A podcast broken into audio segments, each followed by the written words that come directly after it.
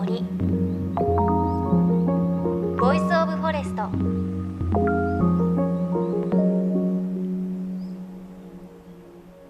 おはようございます。高橋真理恵です。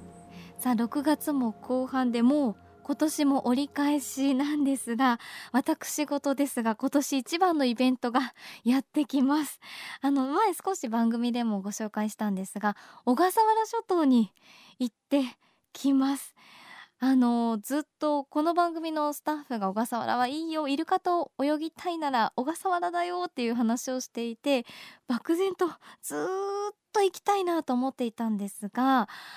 小笠原って行くのに船で24時間かかってまあ帰ってくるのももちろん24時間かかるのでなかなか行く機会がないなと思っていたところちょっと前のこの番組でも放送しましたが小笠原在住の写真家野本学さんマナさんと呼んでいますがマナさんにインタビューをする機会があって6月の後半の小笠原はそれはそれは海は綺麗で本当に一番いい季節ですよというのをお聞きしたのでもうこれは意を決して行ってみようということでマナさんのインタビューをした直後に予約を取って、えー、小笠原に行ってきます。あの前回の放送からインタビューをしている写真家の高砂淳二さん。高砂さんも小笠原はすごくいいところだということをおっしゃっていてマッコウクジラの撮影をしたりあのマッコウクジラはなんかこう下から急に現れてきたんだよとか迫力のある話をしていたのでもうだいぶ熱が高まっていたんですがやっと行ってきたいと思います。あのイルカですとかウミガメですとかマナさんも向こうにいらっしゃるのでちょっと案内をしてもらいたいと思いますのでまた皆さんに番組で報告をできたらなと思います。さあ JFN38 曲を結んでお送りします。命の森 Voice of Forest。ということで今週は前回に引き続き自然写真家の高砂淳二さんのお話お届けします。高砂さんはここ数年地球の水をテーマに撮影を続けてきました。そのきっかけは海に流れ込み続けているプラスチックの問題。いわゆる海洋プラスチック問題です。ただ高砂さんは危機感を煽るような写真ではなく地球を覆う水。自然の凄さ美しさを通じてメッセージを伝えたいとおっしゃっています。実際に完成したばかりの新しい写真集にも可愛い動物の写真ですとか水の躍動感のある写真がたくさん載っています。新しい写真集のタイトルが、はい、プラネット・オブ・ウォーター日本語にすると、水の惑星ということなんですが、はい、どれだでもね私やっぱりイルカがすごく好きで、ドルフィンスイムが夢だなとかそういうのがあるので、はい、今私が見ているのが見開きにあるんですが、えー、あの大海原の中を、はい、イルカの群れが飛び出してきていて、えー、水しぶきが見えていて、はい、すごく躍動感のある写真、これは高砂さん、どちらで？これはね南アフリカで撮りました。南アフリカの、えー、えー、コーヒーベイっていうところがありましてね、うん、その辺りにある時期になると南極海からねイワシの大群がうわーっとこう上がってくるんですね。はい、でそれを食べにイルカとかクジラとかサメがもうぐちゃっと集まってそれでもう水中でねもう追っかけ回しっこするんですよ。それが撮影したいなと思って僕行ったんですね。えーえーえー、まあイルカとかクジラとかやっぱりいっぱいいて。えもうみんなごちゃ混ぜなんですか？もうねここでイルカがいっぱい泳いでると思うとその向こうでクジラが尻尾上げたりとか。するんですよ。もう本当に濃厚な海でしたね。でねこの写真はあのイルカたちが大きなうねりが来た時に、うん、そのうねりで波乗りをしに集まってきてもう大騒ぎで喜んで波乗りしてんですね。でこうまあ波がだんだん大きくなってこのブレイクする時に内側で波に乗るでしょ。ほいでザボーンってまあブレイクした瞬間に裏側に回って波の裏からスポーンとこう出てきた瞬間なんですね。僕はこれをゴムボートを乗りながらあっち行ったりこっち行ったりして撮影したんですよ。うわいやなんかこんな瞬間に簡単には巡り合えないですよね。うん、そうですね、うん、僕もこんなシーンはね30年で初めてでしたね。はい、いやうんいろんなねその水中で可愛く泳いでいたり、えー、何頭かでこう群れでボートについてきたりとかはいっぱいありますけどこういう大きなうねりででもそれを喜んで逆にイルカが使って遊ぶそういうシーンとそれをものともせずに逆にそこから飛び出してくるっていうねその躍動感っていうのはね、うんこんだけのもの初めてでしたね。なかなか行けないですけれど、はい高砂さんの写真を見てると行った気になって。楽しめるなっていう感じがしますね。あとは、はいすごくかっこいいなって思ったのが、はい。これ森の中にいる大きいクマあがはい。川でブルブルブルってやってるしぶきが見えてるんですけど、こ。れはどこの写真こですか？れはねカナダのブリティッシュコロンビアっていうところなんですけどね、そこの海からこう川がずっと続いていて海辺の方からこのグリズリーが川を伝いに登ってって親子でねこの時はこれお母さんが写ってるんですけども子供が2匹一緒に歩いててね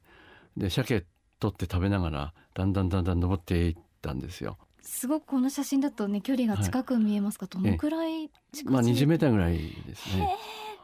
近いですね。そうですね。ええでもまあご飯食べるの一生懸命なので。はい、全然こっちにはもう無関心で普通の生活を見せてくれましたね。やっぱりそういうのは高砂さんがこう写真をはい、撮ることをしていて感じますか、なんか動物たちのその人間との距離というか。そうですね。例えばそのまあクマもそうですけど、哺乳類っていうのはその警戒心とあとはその好奇心と両方あるんですね。で、まあ通常の生活してる時はわざわざ出会いたくないっていうのは基本なんですけど、えだけどやっぱり気にもなるっていうのも実際あって。えーでまあグリズリーとかはそんなにでもないですけども、まあ、例えばキツネとかイルカとかクジラとかまあいろいろその人に興味を持って実は後ろから 後ろに回り込んで見てるとかあとは怖がってるんだけど、ええ。まあ僕がなるべく怖がらせないようにあのアプローチして例えば話しかけるとか歌歌いながらとかアプローチすることあるんですけどもそうすると向こうから逆に近づいてきてなんだなんだって来ることもあるしなのでね前もあのカナダでねやっぱり北極熊を探して車でぐるぐる走ってた時に、はレッドフォックスって言ってましたけ？ど赤キツネかな？ええ。それがいたんですね。で200メーターぐらい先にいてあっと思って車止めたんですよ。ほいで静かに車から降りた途端にダダダって走ってあの離れてったんですね、うんええ。ああダメなんだ全然と思って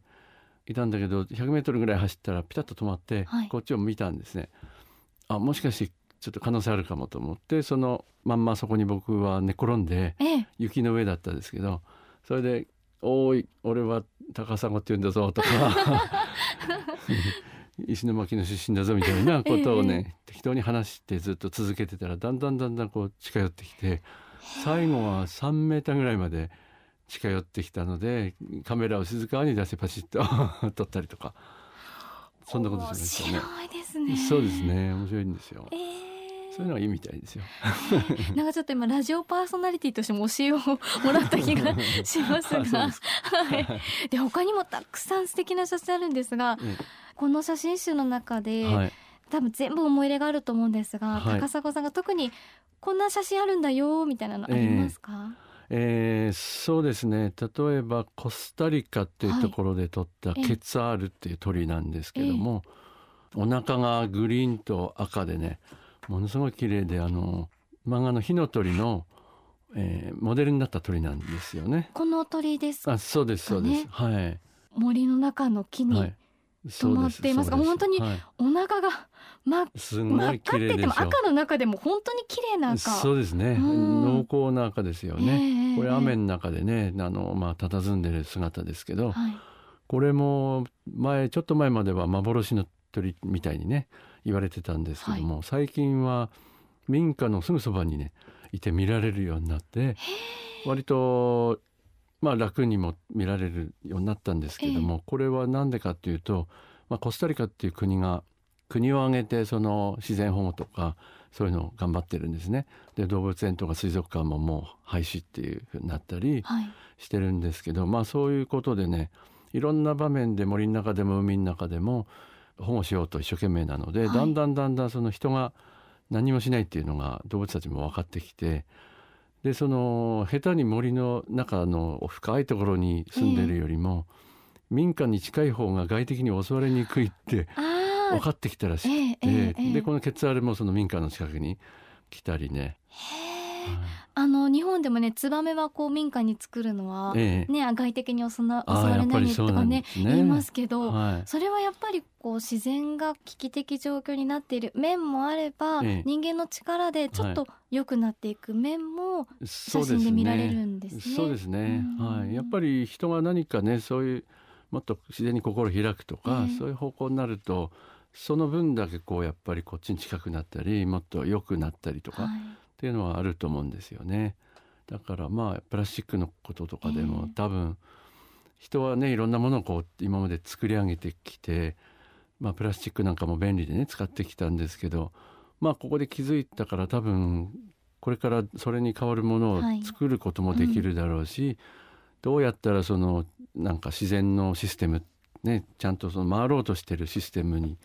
戻せるかっていうのもやっぱり考えたらできるんじゃないのかなっていうふうには思うんですよね。うんそうですね、うん。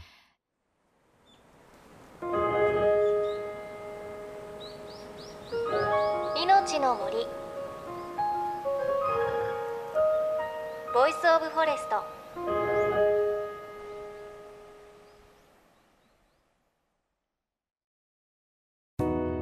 JFN38 局では東日本大震災で被災した沿岸部や全国の震災による津波被害が予測される地域に津波から命を守る森の防潮堤を作る鎮守の森のプロジェクトを支援する募金を受け付けています。